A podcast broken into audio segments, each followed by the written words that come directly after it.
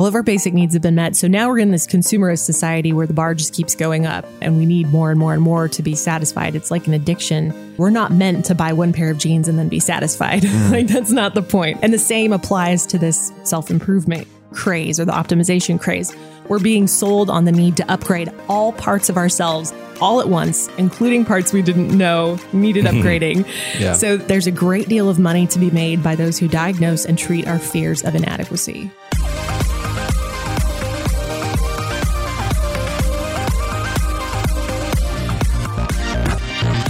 Welcome to the Real Talk Podcast from Real FM. Here's Ansen, Kara, and Isaac. Hello and welcome to Real Talk. It is season six, episode two. And Real Talk is a show where we get real about everything from current events to culture to faith. And we do that together as me, Kara, and then Ansen and Isaac. Hello. Hello. So here's what's coming up on the show today. We're going to start off with the struggle bus, where Isaac is going to be telling us about the struggle that we all have, at least I also have, of regular church attendance, talking about how that's hard. Ansen's going to be filling us in on how awesome the Good Place finale was without without too many spoilers. There were so many tears, guys. So Oh, many no. tears. Oh, I'm not prepared for this. Okay. I'm a few episodes behind, but I'm coming that way. And then I had a chance to sit down and talk with Elizabeth Grace, and she is tons of fun. You guys going to be sharing a little bit about how she got into music and also some fun little behind the scenes, what her guilty pleasure is. I think you guys will enjoy this conversation. And then finally, the conversation today is about optimization obsession. I ran across this article a couple weeks ago and as I read it, it was like a ton of bricks hit me. And I was like, yes, this is one of my biggest struggles Mhm. in life. What is it? Optimization obsession is this sense that there is an ideal life out there, and it's one that you're always on the brink of attaining, hmm but always falling sadly short of. Like you're almost there. You just need one more product, one more routine, one more book, and it's gonna be okay. You're gonna be Mhm. fully optimized. And yet it seems like it's constantly out of reach for good reason. Yeah, it feels like that like closeness to it is part of what keeps us coming back. It's like it's almost within my grasp and it continually slips away. Exactly. So we're going to be talking about that and how do we differentiate optimization from growth? How do we approach this in a healthy way as it's become absolutely an obsession in our culture today?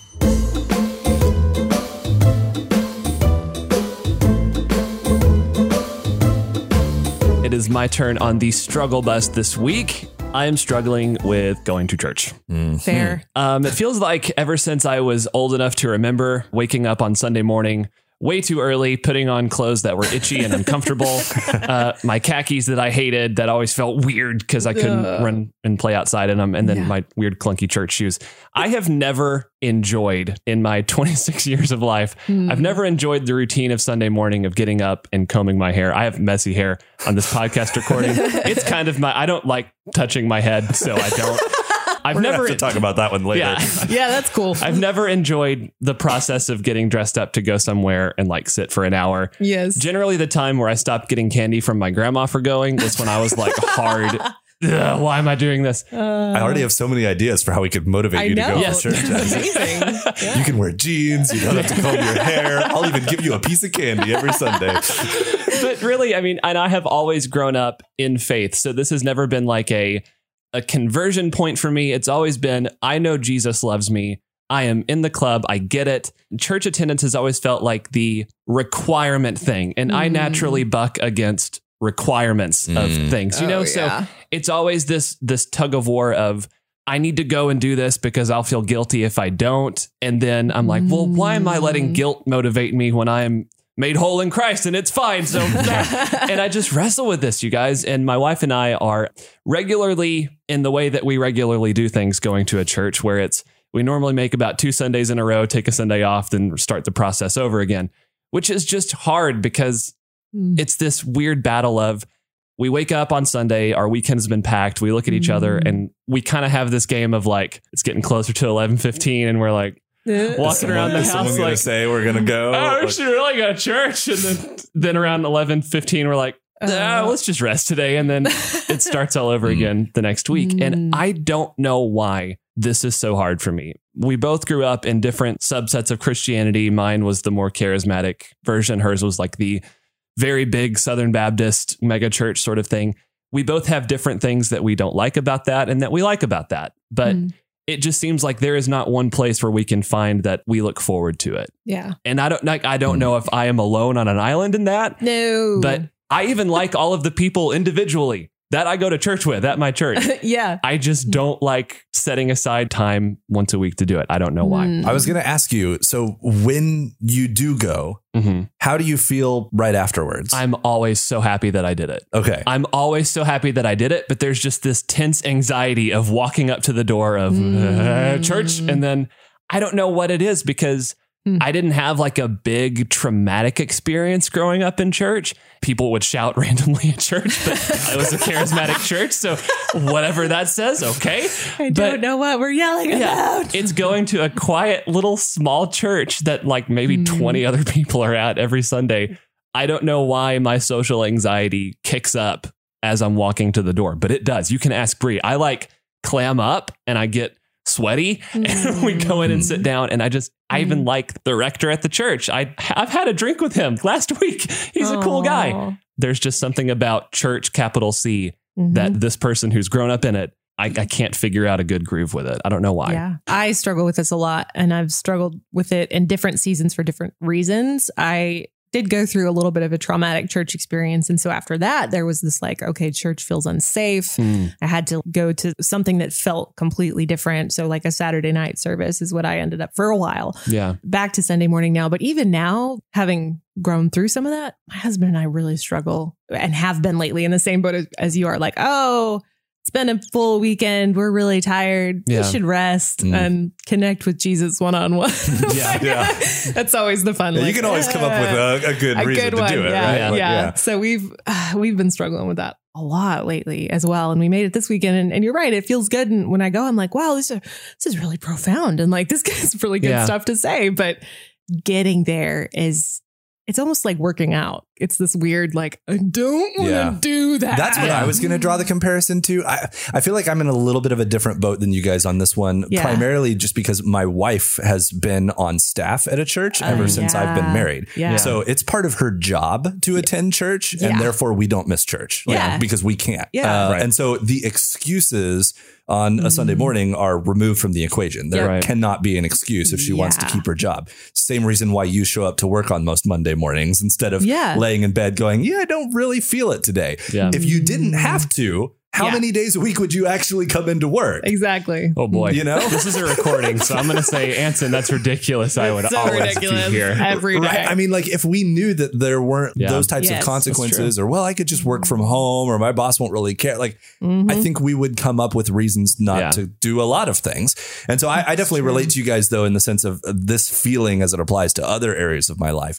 Like, I think working out is a really good example. And, and that's why I asked you the question, Isaac, of like, how do you feel right afterwards? Yeah. Because if you're going to church and afterwards you're going like, man, I really, I'm glad that's over. I really didn't want to be here. Yeah. Mm. Like that's one thing. And I think that could indicate a different set of problems Mm. versus leaving church going, man, I'm really glad I came this morning. Yeah. But the next Sunday, you're having a hard time getting Yeah. out of bed or getting out the door again. I would definitely relate the second one to exercise, where you exercise and at the end of it, you go, man, that was really invigorating. That was really good for me. I can tell this is something that I need to be doing Yeah. Yeah. but it's really hard to get started. At that point, it's more about figuring out, okay, how can I set myself up for success Yeah. in terms of creating good habits as opposed to, hey, there may actually be some sort of unhealthy thing going Mm. on here Yeah. Yeah. that I need to figure out what is at the root of it. Yeah, that makes a lot of sense. Yeah, like for me, there was a time where I had to do a lot of counseling around it because there were deeper things going on besides the surface level. But I feel like now it's more of a point of like, oh, we're tired and Yeah. it's just been a long weekend and I just don't want to. Right. That's that's kind of where I'm at. It's it's more rooted in just like it's a good thing for me. Also, my couch is so Yes. comfortable Mhm. and it's true. it's it's almost if I was given a pass of hey, you never have to go to church again. I would probably be more likely to just be like, oh, let's do it anyway, and then like I would weirdly like click into this mode of yeah. oh, well, I'm just gonna do it. But I think that I have this weird natural like, well, you can tell me what to do kind of thing, where it's my parents Bree's parents, it's always been like a we're doing it because we got to do it. This like is an ultimatum almost. growing up. Yeah. Sunday mornings were stressful because it was just mm-hmm. this vibe of well, I know we all would rather be home, but we got to go, and that's just like a weird thing now. Yeah. Right. I, I think Yeah. it has to come back to eventually, hopefully, you kind of start to get, and you're not going to feel it every Sunday. And I'm not trying Yeah. to turn this into like a legalistic thing. No. But like you want to get to that point where at times, at least, you're feeling like, I want to go to church because I want to worship God, not because anyone's telling me I have to go or Yeah. because my parents will be disappointed in me if I don't. Or Right. like, but because worshiping God is something that I want to do with others, Right. you know? That could just make us feel all the more guilty when we don't feel that. And that's not my intention at all Yeah. No, that gets you though. this is something that would motivate me and might help some people. Whether it would help you or backfire, I don't know. So if it would backfire, feel free to ignore. One thing that I think would help me if I was in your situation would be to volunteer for something Yeah. or to find Mhm. some way to Mhm. actually contribute to the church. Yeah. I feel like this is something that we miss a lot when it comes to church. Sometimes when we just go through the motions of, hi, how are you? Greeting time, sit down, stand up, worship, leave. Yeah. Like Yeah. it gets hard to create this like connection that draws us back every Yeah. single week. Yeah. But if you find a way to serve and contribute to the body, now all of a sudden you have responsibility. So you go, well, hey, I'm I'm supposed to be doing this this morning, Yeah. so I better go, or they're going to miss me not being there. Right. Like I'm a contributing member of my body, Hmm. and there's like kind of some expectations around me being there. Hopefully not in a bad, like guilty way, Right. but in a positive way of like Hmm. I'm a contributing member of this group. You need some skin in the game, and I need Yeah. to be there because Right. I'm I'm a Hmm. part of what we're doing. I'm not Right. just a,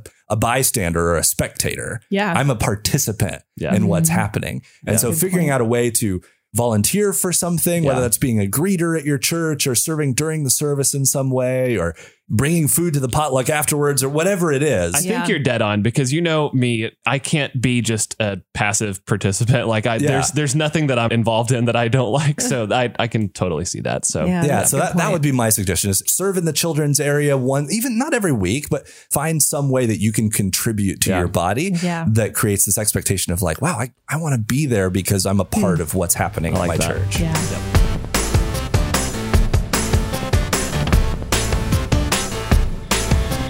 It is time for Good Vibes, which is where we share something that happened this week or something we saw or experienced that really made us happy. And it's my turn to share something that made me happy this week. And I've got to tell you, the thing that made me happy and also kind of a little bit sad, but in a roundabout way, sadness makes me happy, which is a whole other thing. The Good Place Good. finale. Ooh. I oh. watched Oh. this last week. Oh man. And I've shared before on this show that The Good Place may be, I'm just going to go ahead and say that it is my favorite TV show of the last several Wow. years Wow. that I have watched, period. Big deal. I love this show and I love how it ended. And that's a rare thing for Yeah. a TV show. Yeah. There's It not is. a lot of shows that I've watched where I can say, I love how this ended. yeah. And I'm going to try to avoid giving any spoilers because I know Yes. a lot of people are still in process of watching this. You guys haven't seen Sure. the finale. Not yet. So I'm not necessarily going to talk specifically about what happened, more just about the show as a whole. Mm-hmm. yeah. The reason that I love the show is right down to the finale. We are still simultaneously making jokes about the Jacksonville Jaguars while also pondering the great philosophical questions of life. yes. And there are very few shows that I have watched that manage to do both of those things so well Yeah. And at the same time. Yep. And that's what I love about this show is it's a comedy much in the vein of some of these other shows from Michael Schur that I love, Yeah. like The Office, like Parks and Recreation, Yes. like Brooklyn Nine Nine, and yet it has this like layer of depth to it. Where at the end of this finale, my wife and I have alternatingly laughed and cried through a ninety-minute show. Oh. And not just because of like the heartstring stuff that you might get like at the end of uh, Parks and Recreation or The Office when you're saying goodbye to your favorite characters, Mhm. but also because they're pondering like these great questions of life. Hmm. And my wife and I ended up sitting in bed when we probably should have been sleeping, discussing Yeah. these questions and the afterlife and the implications for our own worldview and what we think. Like it just it makes you think, Yeah. and it makes you laugh. And I I really love that combination. I feel like there's not a lot of shows that I've watched that really get that right. No, that's very, very true. It's it is really, really well done. Do you have any standout characters? Like at this stage, now knowing how everything ends, like do you have maybe a favorite character to yeah, be kind of I'm excited for you guys to watch the ending and see what happens to Jason. Oh, Oh. really? Jason is a really fun character to kind of watch his arc and because the show stays true to its characters. Yeah. So Yeah. Jason at the end is still who Jason is. Okay. Like he has not turned into Jian Yu, the monk, right Yeah, from the yeah. beginning. He's still Jason. And yet he has very clearly evolved Yeah. in the same way the other characters have evolved, but at a pace that feels appropriately Jason. Yeah. So Somehow, fun. this show, which involves this crazy dude who killed himself by locking himself in a safe in Jacksonville, Florida, I love Jason. Oh my ends up as a lifelong partner to a not a robot, not a person Yes. construct Yes. that knows all things about all times. And they manage to have this like happy eternal existence together. Yes. And So they make funny. it work. They sell it like they make it work. Yeah. Yeah. Like I don't know how they did that exactly. yeah. Um, but it's impressive. The It Jason is. Janet relationship reminds me of my relationship with Brie in a lot of ways, where it's like this wonderful, profound woman has chosen that. Yeah. Not trying to score points here. I really mean this. That's awesome. Yeah. That's cool. The other thing that I will say that I really appreciated about it is that this is a show that clearly they wrote the show with the end in mind. Yeah. Mm. And so this isn't one of those shows, which is my least favorite thing about most television, Yeah. is that there's no plan. Shout out to Yeah. Lost. Right, exactly. you you start with this like great concept, Yeah. but then you don't have a plan because you don't know how many seasons you're going to go. Right. Yes. Oh, we could milk this thing for five, six, seven, eight, 12, 20 seasons. Yeah. And then eventually, oh, now we need to figure out a way to wrap up the story in a way that feels fulfilling to the people who have invested so much in these characters. That's almost an impossible task. Right. Yeah. But The Good Place is four seasons. It has a beginning, it has a middle, and it has an end. Yep. And the narrative arc of it beats out so many other shows that Yeah. I've watched. And Yeah. so it's one of those shows where I promise you're not going to get to the end of it and go like, really? They just ended it like that? you know, like yeah. what, what were they doing? I wish they would have like that doesn't make any sense. It's clearly planned out. There may be things that, you know, you might have a bone to pick with it somewhere, Yeah. but it at the very least is well thought out and well constructed. Yeah. And I always appreciate that in a TV show. Watch The Good Place.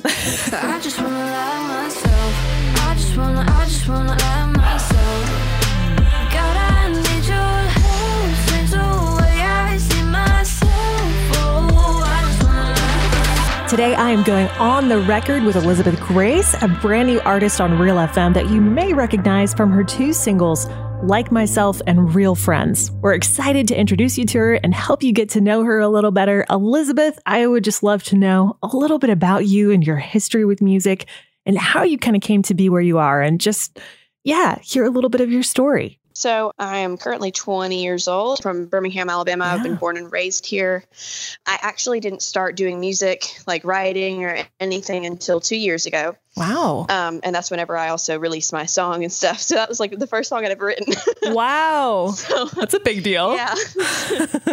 um, music is a really big part of my story because I feel like it was kind of a make or break thing for me. Whenever I was in my younger teens, and I was like 15 or 16, I was really going through um, a struggle with my relationship with God and how I felt about being a Christian and stuff. And I think I was at the point of basically being pretty much like agnostic, um, just because I was a really angry person and I've always struggled with um, depression Mm. and I just couldn't understand like why would a, a like a loving God let me go through that kind of feeling, you know? hmm But I feel like at that time, what would have been good for me because music has always been like an outlet for me because I played piano and I've always liked to sing, but I actually didn't think that I was a very good singer. Oh. Um, at that time, I feel like if I had had the music that I'm making, that would have helped me a lot. Like my whole goal is to reach people who are like me whenever I was 16, basically to make a song with very up to date sounds Mm. um, Mhm. but with lyrics that can help. You know what I'm saying? Like not just like, oh, I'm depressed and leave it at that. Yeah. Um, my like biggest like influence at the time was like Halsey because she was the really big like edgy Mm. uh, pop artist. When was that like 2015? I don't know. Which she's still a b- big deal, but just kind of like she's changed a little bit. Now Billie Eilish is kind of like Yeah, is the thing.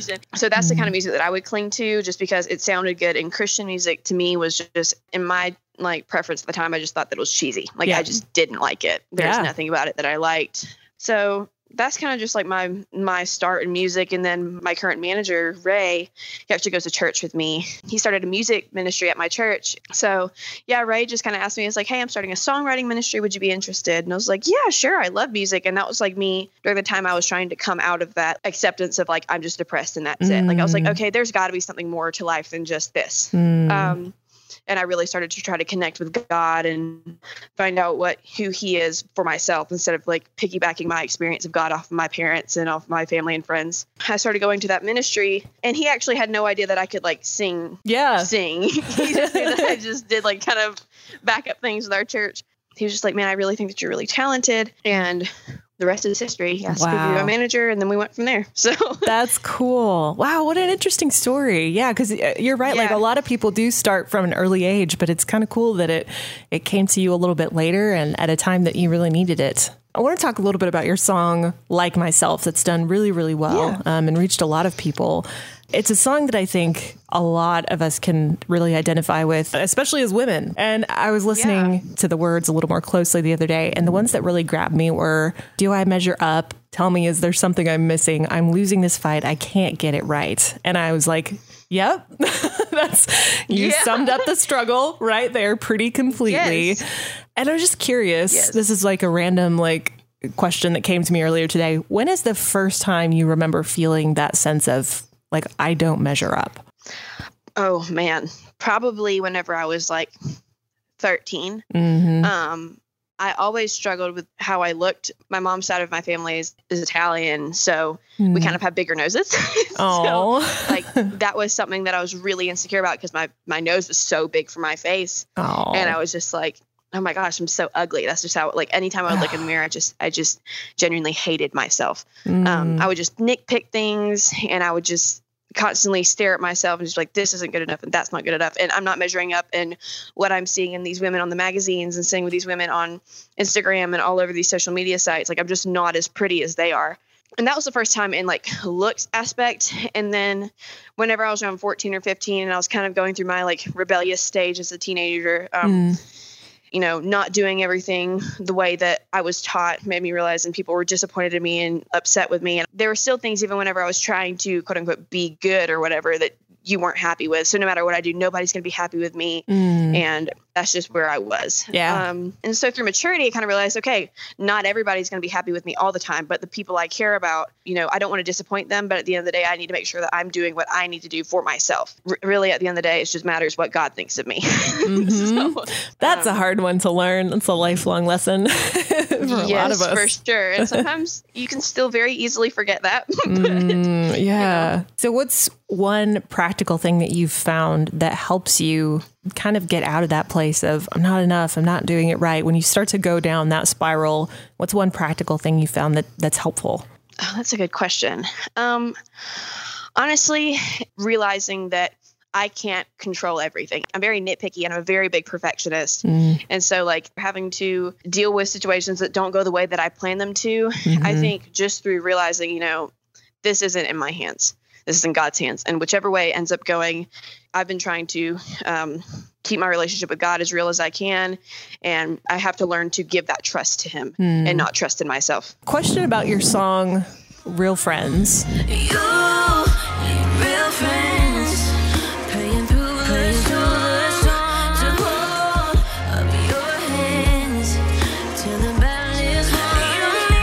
We just started playing it. We all know that making friends as a grown up is hard. Yes. So, sure. I'm, I'm curious about the story behind your song, Real Friends. Ugh, you know, oof, the ones that kind of hurt a little bit. Um, Yes.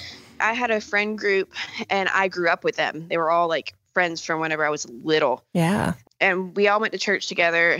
And eventually, you know, when you grow up, you might just grow in different directions. You know, Mm, yep. it just became it just became a very toxic Mm. relationship. Just not what I was looking for in a friendship. But I because that was my only friend group that I'd had my whole life, I was like, I guess this is just what it's like. Like, and I just Mm, man. accustomed myself to that Yeah. but eventually I was like, okay, I can't do this.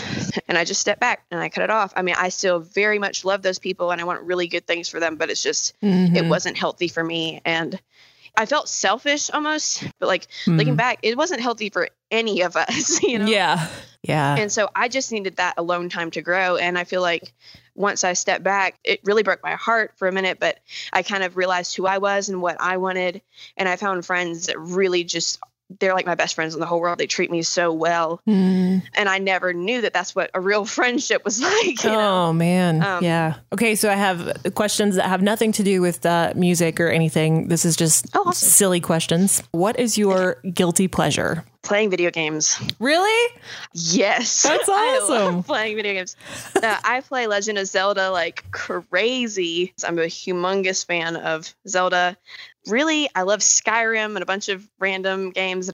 I'm not super into Call of Duty or any of that. Like Uh-huh. I've played those, but I'm really into like really nerdy ones that are medieval. That's awesome. So, yeah. Very cool. I love it. I love it. Isaac and Ansen, my co-hosts, will really appreciate that. They're major, major video game fans, and I am just Oh, terrible. awesome. Like Mario's the farthest I ever got. But hey, all Oh, power yes. to you. It's a skill. Well, I will say, as females, I found one game that just like is so awesome. Uh-huh. And it's called Animal Crossing. really? I don't know if you ever heard of it. I have Oh my not. gosh, it is just so great. I mean, like guys and girls, they all like it, but it's just like I found that like most girls, like if they play a video game, Animal Crossing is the one. Like, Really? it is so good. That's Yeah. fun. So, what platform can And you play it on? I play on PS4, which can be kind of a debate for gamers. Yeah. it's always like Xbox One or PS4. and I like, or I would play on my PC, or I've been playing the Wii U and the Switch recently. So, Okay. Okay. Good to know. I'll keep this in mind. Animal Crossing. If I decide to get into video games, I'm gonna, gonna seek yes. that out. If you ever like want to waste as much time as humanly possible. Oh, good. Yeah, I definitely need more help with that. Yeah. it's too bad you don't live closer. We could like hang out and you could teach me to play video Yes, for games. sure.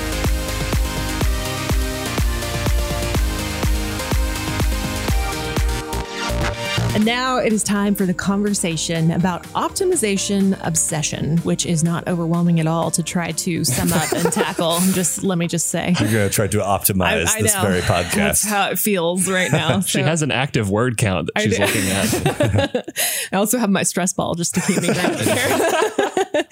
okay, optimization obsession. What is this? Because I hadn't heard of the phrase mm-hmm. until a few weeks ago. And then as I read this article, I was like, oh my word, this explains my entire Yeah, existence. you're like, I knew what this was. I just didn't know what it was called. maybe. Yes, it's so helpful to have a name for it. So basically, it's this sense that kind of haunts you that there's an ideal life out there, and it's one that you're always almost attaining. You're just on the brink of it, but you're falling short. But it's almost there. Like you're just a Mhm. few products or self help books or courses away from attaining the ideal lifestyle. And so everything in our culture right now is screaming at us that this is what we should be striving for. Hmm. For me, at least, how it manifests itself is we get into these cycles of constantly fixing from our mental health to our cleaning supplies. There's always something to fix, you're never quite there. It's this thing that's on the horizon that you're always working towards, but you never quite seem to get to where you're trying to get to. Yes. And I think it comes from this good place of understanding that growth is really good Yeah. and bettering ourselves is something that ought to be desired. yeah. Um, but we have this underlying like dread that we're wasting our time anyway. yes. Like, I think there is recognition of these like time wasters that exist in our society. Mhm. People understand I spend way too much time on my phone or looking at screens or yeah. uh, engaging in things that maybe don't really matter as much as other things yeah. that it kind of feeds this this sense of dread that Yeah. just is an undercurrent to everything else that we do that like am i doing the thing that is most important am i spending my time on the stuff that really matters Yes. maybe i shouldn't be doing this maybe i should be doing that instead Yeah. so there's kind of Yeah. this constant second guessing of the way that i'm spending my time Yeah. Yeah. If I have like a more than two hour block of time where Yeah. there's nothing on my schedule, I don't handle that well. I think you're dead on, Ansen, where it's like, I wrestle with, well, am I spending my time wisely here? Like, am I doing this, this, and this? It's not so much of a products as a form of happiness for me. It's more Yeah. of a, am I working towards the optimal Isaac? Am I reading enough Mhm. books on philosophy? Is it okay that I'm watching this movie versus hiking at Devil's Den today? Yeah, That's, it's yeah. just bizarre. A Saturday with good weather and nothing on my calendar Mhm. could be hell for me. Like, really, I mean, that that's truly like I could be in my own like paralysis of what, am I going to do today that's redemptive? Yeah. And I think this can manifest itself in a variety of different ways for different people. Like some people are going to center this obsession around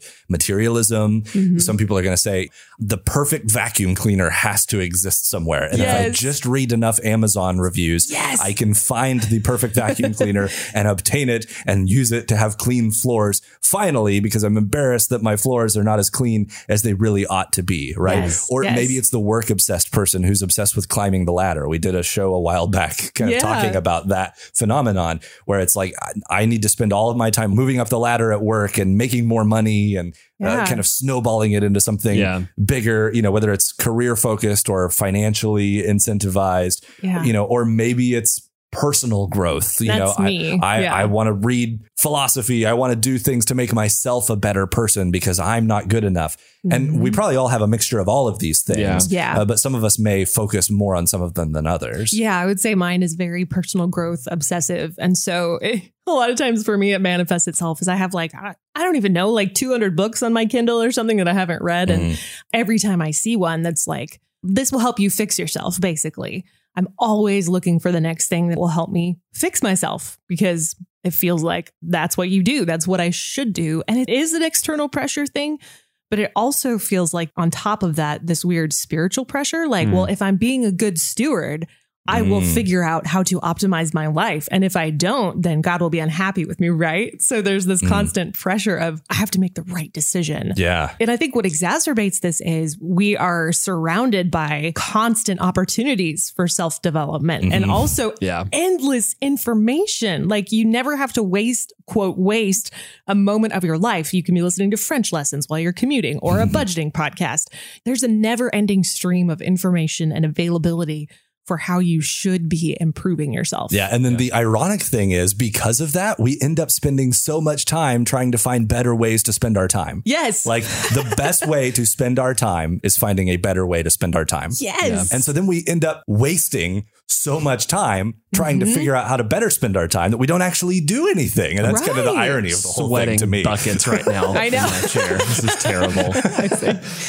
Yeah, and I think the accumulation of all of these things, this endless source of information and the, the expectations is it just it's just exhausting Yeah. because you can literally spend and I've done this I've gotten stuck on Amazon spending hours reading reviews to find you know the Mhm. perfect whatever humidifier because that's going to change my life and so Right. it's a huge part of burnout we're not meant to process and and try to perfect our lives Yeah. this way Yeah. Well, I think you're going to burn out when that horizon that we were talking about is constantly receding. Yeah. Like you're, you're trying to attain something that is always just out of your grasp. And if that's the case, if you're never getting to the thing that you feel like I have to desperately want to get to, yeah then of course you're going to burn out. And I think that there's this element of we're all coming from it from the same place of privilege. We have our housing need met. We've had our food need met. Once you have walked through all of Maslow's hierarchy of needs here, yep your brain is still in this mode. We need to be getting something. Like there's no way you've achieved total satisfaction here. You have to be looking for something. yeah And I think that when we look around and we see, okay, food check, roof check, 2.3 children, spouse, if people, you know, a thousand years ago just said, well, everything's fine now, they wouldn't make it through the winter. Like Right. we have been programmed to constantly gather, constantly get. Mm. And I mm. think once all of the basic needs have been met, that signal doesn't just shut off. We're still looking. There's a bajillion dollar industry on how to sort of mute that or Yeah. or maybe like offer products to maybe satiate that a little bit. None of it sticks. coming back to the the what you just said about the like billion dollar industry that this is yeah all of our basic needs have been met so now we're in this consumerist society where the bar just keeps going up and and we need more and more and more to be satisfied it's like an addiction a couple of business school professors wrote a book called desperately seeking self-improvement they said, you know, in this consumerist society, we're not meant to buy one pair of jeans and then be satisfied. Mm. like that's not the point. Yeah. And the same applies to this self improvement craze or the optimization craze. We're being sold on the need to upgrade all parts of ourselves all at once, including parts we didn't know needed upgrading. Yeah. So there's a great deal of money to be made by those who diagnose and treat our fears of inadequacy. Exactly. Crazy. this is an intentional marketing strategy from our Yeah. culture, from advertisers. There's a guy named B.F. Skinner, the Skinner box back in the mm-hmm. 1950s, he came up with this theory called the variable schedule of rewards. Yes. So basically, what he did is he took lab mice and he created this test where he had levers for the lab mice that they could push. So one group of mice, they push the lever and they get a reward every time. It's consistent. You push the lever, you get a treat. You push the lever, you get a treat. Mm-hmm. And then the other mice, they have this variable schedule of rewards. So for these mice, you push the lever and they don't know what they're going to get. Sometimes you get a ah. small treat. Sometimes you get a huge treat. Sometimes you get nothing at all. And what he found is that the mice who received the same treat every time would occasionally go over and press the lever, take their treat, and kind of go on their way.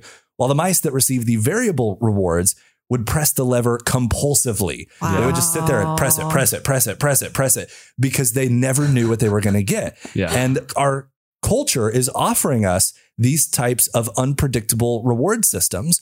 So this is why on Amazon you see things like flash sales on Prime Day, right? Sure, you have maybe a couple things where you can get it all day long. So you don't come away feeling like you lost because they want you to come out feeling like a winner. But man, you really feel like a winner if there was a flash sale for a specific product that you needed at a great price that was only available for an hour. Yeah. And Oh, you yeah. got it Yeah. Right. then you are victorious. You won. You beat the sale, right? You won Prime Day. Yeah. And it gives you that hit, like the mouse is getting, of a big reward. And it makes you think the work that I did to wake up at this random time or check the flash sales literally every hour all day long Yeah. or read all the reviews to find the mm. perfect product. It worked. Yeah. Yeah. It actually was successful. I got the thing that I wanted and it made me happy. And then a week later, that high is gone And and, I need, need to do it another. again. Mhm. And I need to press the lever again and again and again and again, even Mm-hmm. if most of the time the increase to our overall happiness is minimal. Yep. We remember those big high moments. Yep. And so we keep doing it because we want another one. There Yeah. are several things sitting in our homes right now that we probably couldn't name that at one point we felt like our Oh, lives yes. would be complete if we had it. Right. And Oh, that yeah. makes me furious. Absolutely. But it's not just products either. I mean, a lot of these services are doing kind of the same thing. Like Yep. there's all these meal planning services, right? Yeah. And they tell you like you could save a couple hours of your life every week because we'll send you the meal and the recipe and all you have to do is just kind of put it together Yep. and then you can use that couple hours doing other things. Well, what other things am I going to do with that two hours? now all of a sudden there's pressure to use the two hours I'm saving, Right. Yeah. not making food to go do something else. Like, Yes. should I watch a movie? Is that okay? Maybe instead of doing that, I could get some work done. And I think that the key is that this optimization begets optimization. Right. Like every time that we make progress, there's something else to be done. There's another horizon to cross and it never ends. And it accelerates exponentially. So as these Yeah. basic needs, like you're talking about, Isaac, get met, like I don't have to worry about eating anymore. Now all of a sudden preparing food is a waste of time. Right. Yeah. Like our ancestors would have said, no, preparing food is like the literal most important thing we can do because if we don't do it, we die. Right. right. Right. But now for us, like these Yeah. things that were luxuries have become so mm-hmm. commonplace that we don't even think about them anymore. Mhm. And then new luxuries become commonplace and new luxuries become commonplace. And we're always striving for more and more. And they get bigger and bigger and harder and harder to reach. Yeah. And I think the cumulative effect of that is disastrous. like we're discovering this isn't just like, oh, it's overwhelming and it stresses me out. Will Storr, the author of Selfie, said people are literally suffering and dying under the torture of the fantasy self they're failing to become. So this is leading to increased rates in suicide because mm-hmm. we all have this picture in our head of the ideal that we are supposed to be, that everything around us is saying, you can be, this is possible. There's this picture in our head and there's this gap.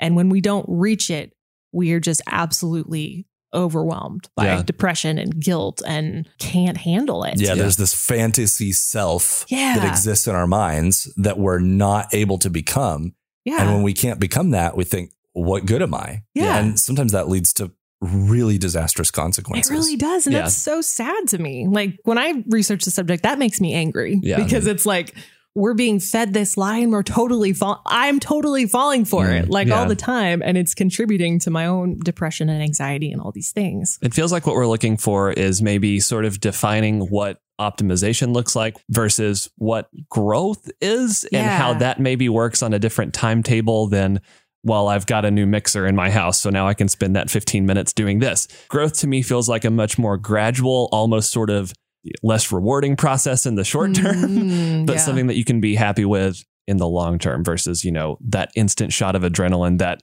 okay, I've solved the dinner problem. Now I need to solve this problem. I think that's a really good distinction. And I think one word that you could pair with optimization that does not go with growth would be perfection. Mm. I think optimization has this this goal of perfection. Growth is more about progress over perfection. Right. It's like, I know I'm not going to arrive there tomorrow, but I'm going to keep making steady, slow progress. But I'm not going to be so obsessed with perfection that I feel like I'm going to die if I don't reach that level. Does that make sense? Absolutely. I was reading a book called A Field Guide to Getting Lost. It's written by an author named Rebecca Solnit. And she was talking about the concept of desire. Hmm. And so she relates desire to what she calls the blue of distance.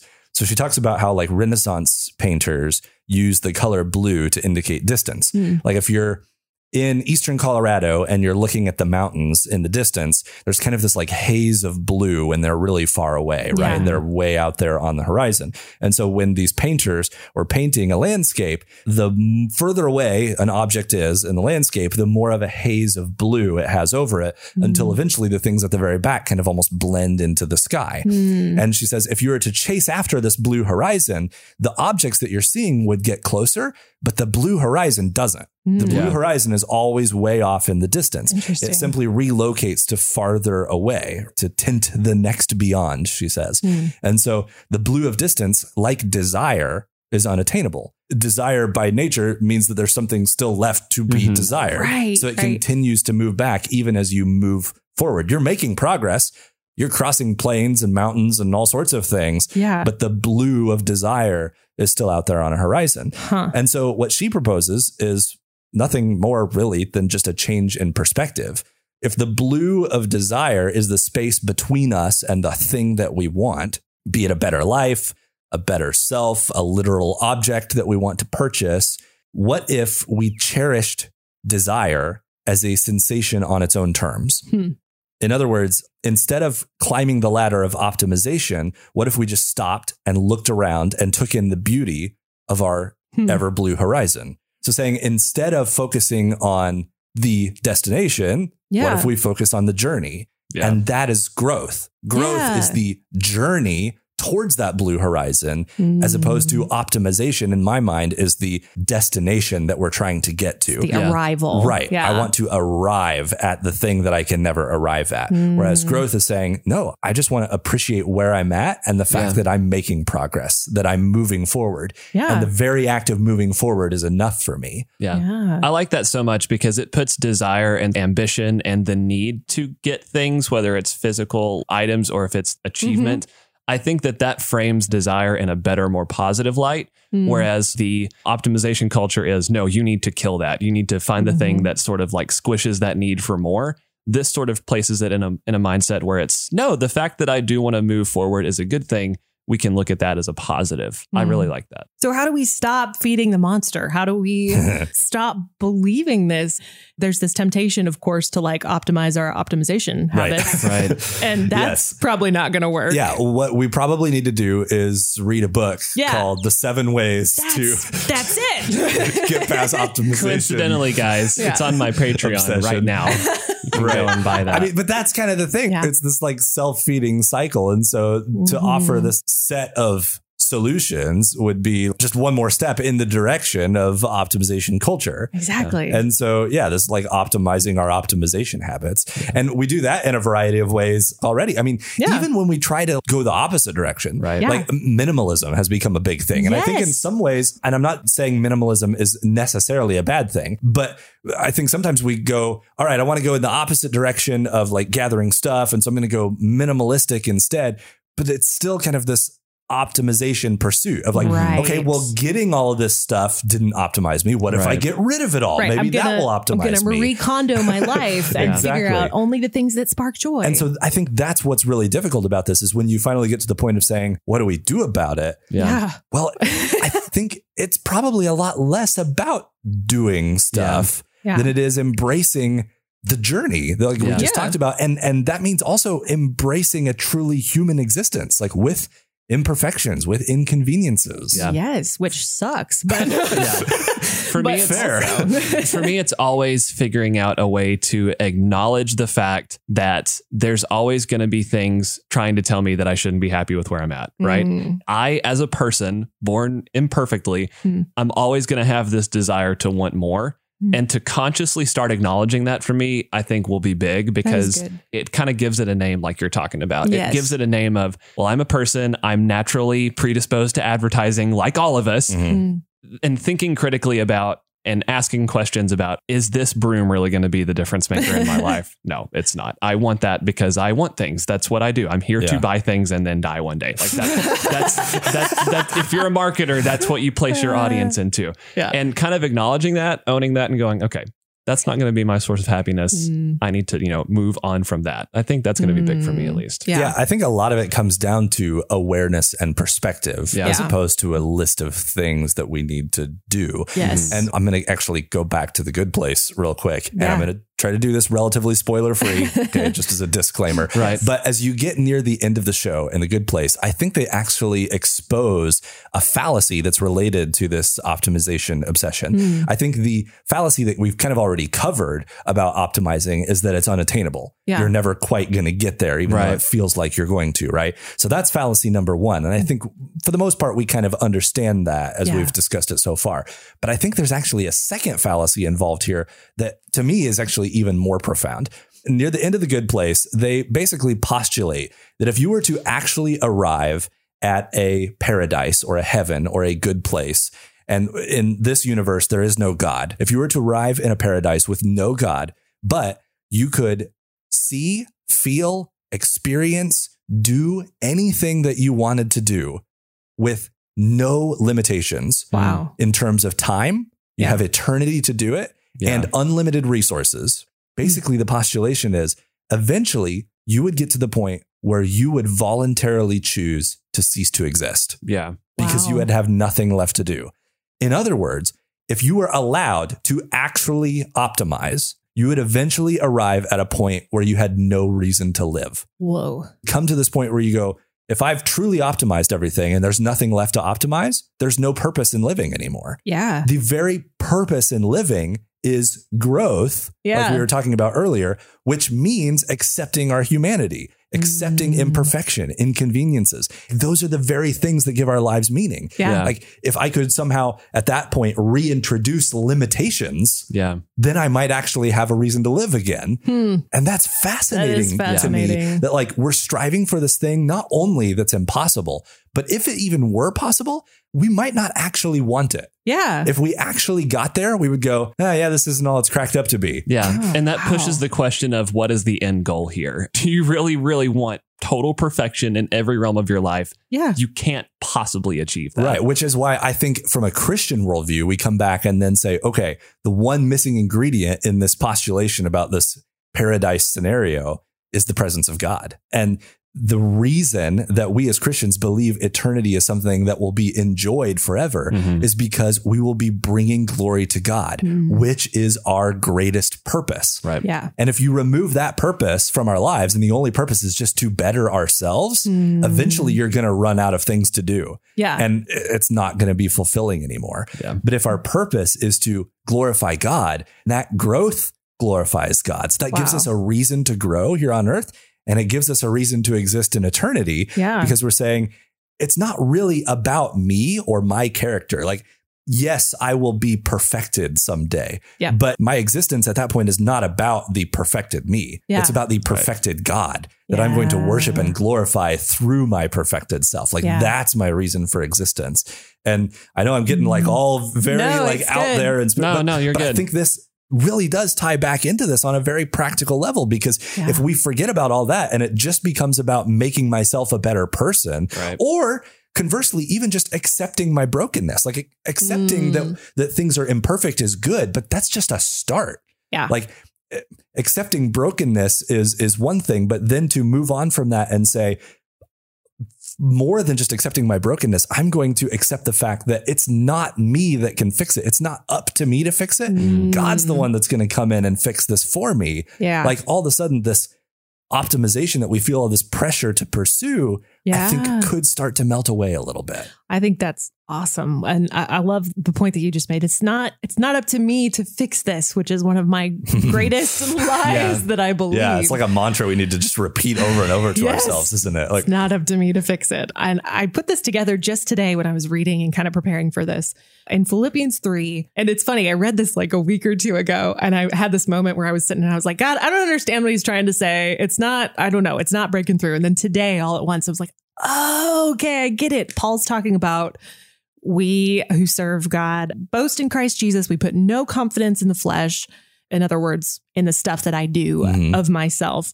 And then he goes on to list, although I have lots of reasons to be confident in the flesh, like he goes on to list basically the optimized set of things for his time, which was I was circumcised on the eighth day of the people of Israel, of the tribe of Benjamin, a Hebrew of Hebrews, in regard to the law, of Pharisee, as for zeal, persecuting the church, as for righteousness, based on the law, faultless. Like mhm. he's like, I I checked all the boxes. I checked all I've the done boxes. the work. I have optimized. And then he says, Whatever were gains to me, I now consider loss for the sake of Christ. I consider everything a loss, or another version, the word is like actually rubbish because of the surpassing worth of knowing Christ Jesus, my Lord, for whose sake I have lost all things. I consider them garbage that I may gain Christ. And that's fascinating to me. I always thought that was about stuff, you know? Yeah. And maybe it is about stuff for you, but for me, it's more about becoming the perfect version of myself. And he's saying, it doesn't matter. That's garbage. It doesn't matter mm-hmm. compared to the worth of knowing Christ. It's so much better than that.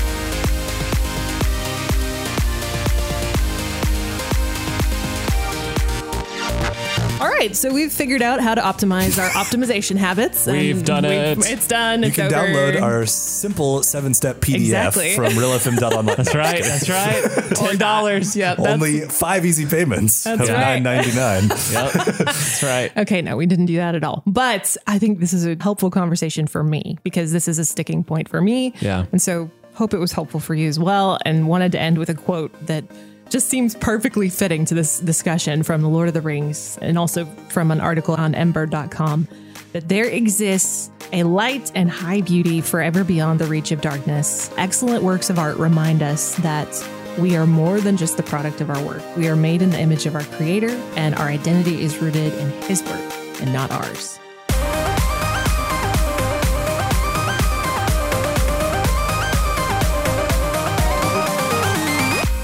Thanks for listening to the Real Talk podcast from Real FM. Catch Afternoons with Ansen and Kara live every weekday on Real FM radio.